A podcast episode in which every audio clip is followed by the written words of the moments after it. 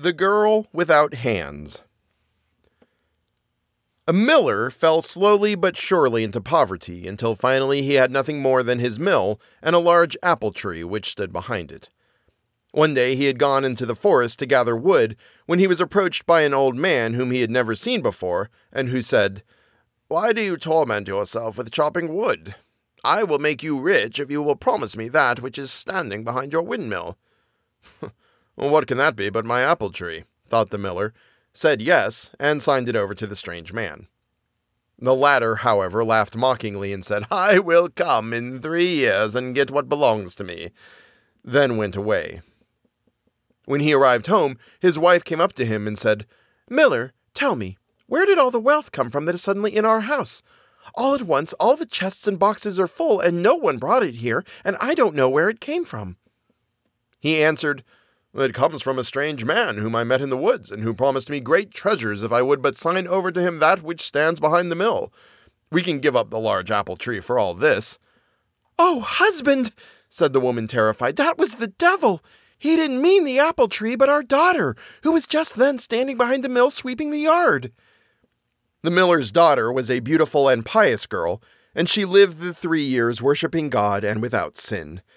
When the time was up and the day came when the evil one was to get her, she washed herself clean and drew a circle around herself with chalk. The devil appeared very early in the morning, but he could not approach her. He spoke angrily to the miller. Keep water away from her so she cannot wash herself any more, otherwise I have no power over her. The miller was frightened and did what he was told. The next morning the devil returned, but she had wept into her hands, and they were entirely clean.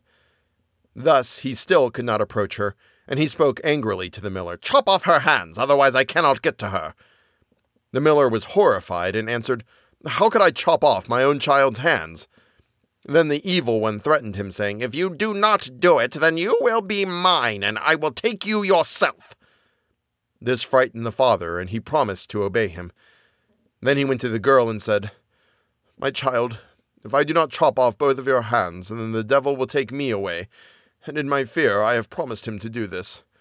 Help me in my need, and forgive me of the evil that I am going to do to you. She answered, Dear father, do with me what you will. I am your child. And with that she stretched forth both hands, and let her father chop them off. The devil came a third time, but she had wept so long and so much onto the stumps that they were entirely clean. Then he had to give up, for he had lost all claim to her. The miller spoke to her. I have gained great wealth through you. I shall take care of you in splendor as long as you live. But she answered, I cannot remain here. I will go away. Compassionate people will give me as much as I need. Then she had her mutilated arms tied to her back, and at sunrise she set forth, walking the entire day until it was night. She came to a royal garden, and by the light of the moon she saw that inside there were trees full of beautiful fruit. But she could not get inside, for there it was surrounded by water. Having walked the entire day without eating a bite, she was suffering from hunger, and she thought, Oh, if only I were inside the garden so I could eat of those fruits. Otherwise I shall perish. Then she kneeled down, and crying out to God the Lord, she prayed. Suddenly an angel appeared he closed a head gate so that the moat dried up and she could walk through. She entered the garden, and the angel went with her. She saw a fruit tree with beautiful pears, but they had all been counted. She stepped up to the tree and ate from it with her mouth, enough to satisfy her hunger, but no more. The gardener saw it happen, but because the angel was standing by her, he was afraid and thought that the girl was a spirit. He said nothing and did not dare to call out nor to speak to the spirit. After she had eaten the pear, she was full, and she went and lay down in the brush. The king who owned this garden came the next morning. He counted the fruit and saw that one of the pears was missing. He asked the gardener what had happened to it. It was not lying under the tree, but had somehow disappeared. The gardener answered, Last night a spirit came here. It had no hands and ate one of the pears with its mouth. The king said, how did the spirit get across the water? And where did it go after it had eaten the pear? The gardener answered, Someone dressed in snow white came from heaven and closed the head gate so the spirit could walk through the moat. Because it must have been an angel, I was afraid, and I asked no questions, and I did not call out. After the spirit had eaten the pear, it went away again. The king said, If what you said is true, I will keep watch with you tonight. After it was dark, the king entered the garden, bringing a priest with him who was to talk to the spirit. All three sat down under the tree and kept watch. At midnight, the girl came creeping out of the brush, stepped up to the tree, and again ate off a pear with her mouth. An angel dressed in white was standing next to her. The priest walked up to them and said, Have you come from God or from the world? Are you a spirit or a human? She answered, I am not a spirit, but a poor human who has been abandoned by everyone except God. The king said, Even if you have been abandoned by the whole world, I will not abandon you. He took her home with him to his royal castle, and because she was so beautiful and pure, he loved her with all his heart, had silver hands made for her, and took her as his wife. After a year, the king had to go out into the battlefield, and he left the young queen in the care of his mother, saying, If she has a child, support her and take good care of her, and immediately send me the news in a letter. She gave birth to a beautiful son. The old mother quickly wrote this in a letter, giving the joyful news to the king. Now, on the way, the messenger stopped at a brook to rest. Tired from his long journey, he fell asleep. Then the devil came to him. He still wanted to harm the pious queen, and he took the letter, putting in its place one that stated that the queen had brought a changeling into the world. When the king read this letter, he was frightened and saddened, but nevertheless he wrote an answer that they should take good care of the queen until his return. The messenger returned with this letter, but he rested at the same place and again fell asleep. The devil came again and placed a different letter in his bag. This letter said that they should kill the queen with her child. The old mother was terribly frightened when she received this letter. She could not believe it and wrote to the king again, but she got back the same answer because each time the devil substituted a false letter. And the last letter even stated that they should keep the queen's tongue and eyes as proof.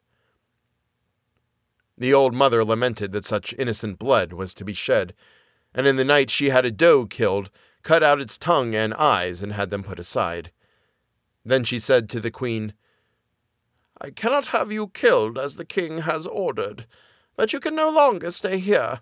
Go out into the wide world with your child, and never come back.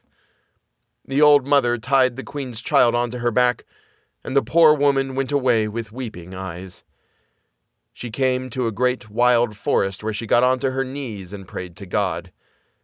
Then the angel of the Lord appeared to her and led her to a small house. On it was a small sign with the words, Here anyone can live for free. A snow white virgin came from the house and said, Welcome, Queen, then led her inside. She untied the small boy from her back, held him to her breast so he could drink, and then laid him in a beautiful made up bed. Then the poor woman said, How did you know that I am a queen? The white virgin answered, I am an angel, sent by God to take care of you and your child. She stayed in this house for seven years and was well taken care of. And through the grace of God and her own piety, her chopped off hands grew back. The king finally came back home from the battlefield, and the first thing he wanted to do was to see his wife and their child. Then the old mother began to weep, saying, You wicked man! Why did you write to me that I was to put two innocent souls to death? And she showed him the two letters that the evil one had counterfeited. Then she continued to speak. I did what you ordered, and showed him as proof the eyes and the tongue. Then the king began to weep even more bitterly for his poor wife and his little son, until the old woman had mercy and said to him, Be satisfied that she is still alive I secretly had a doe killed and took the proofs from it. I tied your wife's child onto her back and told her to go out into the wide world, and she had to promise never to come back here because you were so angry with her. Then the king said, I will go as far as the sky is blue, and will neither eat nor drink until I have found my dear wife and my child again, provided that in the meantime they have not died or perished from hunger. Then the king traveled about for nearly seven years, searching in all the stone cliffs and caves, but he did not find her, and he thought that she had perished. He neither ate nor drank during the entire time, but God kept him alive. Finally, he came to a great forest where he found a little house with a sign containing the words, Here anyone can live free. The white virgin came out, took him by the hand, led him inside, and said, Welcome, king, then asked him where he had come from. He answered, I have been traveling about for nearly seven years, looking for my wife and her child, but I cannot find them. The angel offered him something to eat and drink, but he did not take it, wanting only to rest a little. He lay down to sleep, covering his face with a cloth. Then the angel went into the room where the queen was sitting with her son, whom she normally called filled with grief. Then the angel said to her, Go into the next room with your child. Your husband has come. She went to where he was lying, and the cloth fell from his face. Then she said, Filled with grief, pick up the cloth for your father and put it over his face again. The child picked it up and put it over his face again. The king heard this in his sleep and let the cloth fall again. Then the little boy grew impatient and said, Mother dear, how can I cover my father's face? I have no father in this world. I have learned to pray, Our Father which art in heaven, and you have said that my father is in heaven and that he is our dear God. How can I know such a wild man? He is not my father. Hearing this, the king arose and asked who she was. She said, I am your wife, and this is your son filled with grief. He saw her living hands and said, My wife had silver hands. She answered, Our merciful God has caused my natural hands to grow back. The angel went into the other room, brought back the silver hands, and showed them to him. Now he saw for sure that it was his dear wife and his dear child, and he kissed them and rejoiced, and said, A heavy stone has fallen from my heart. Then the angel of God gave them all something to eat, and then they went back home to his old mother. There was great joy everywhere, and the king and the queen conducted their wedding ceremony once again, and they lived happily until their blessed end.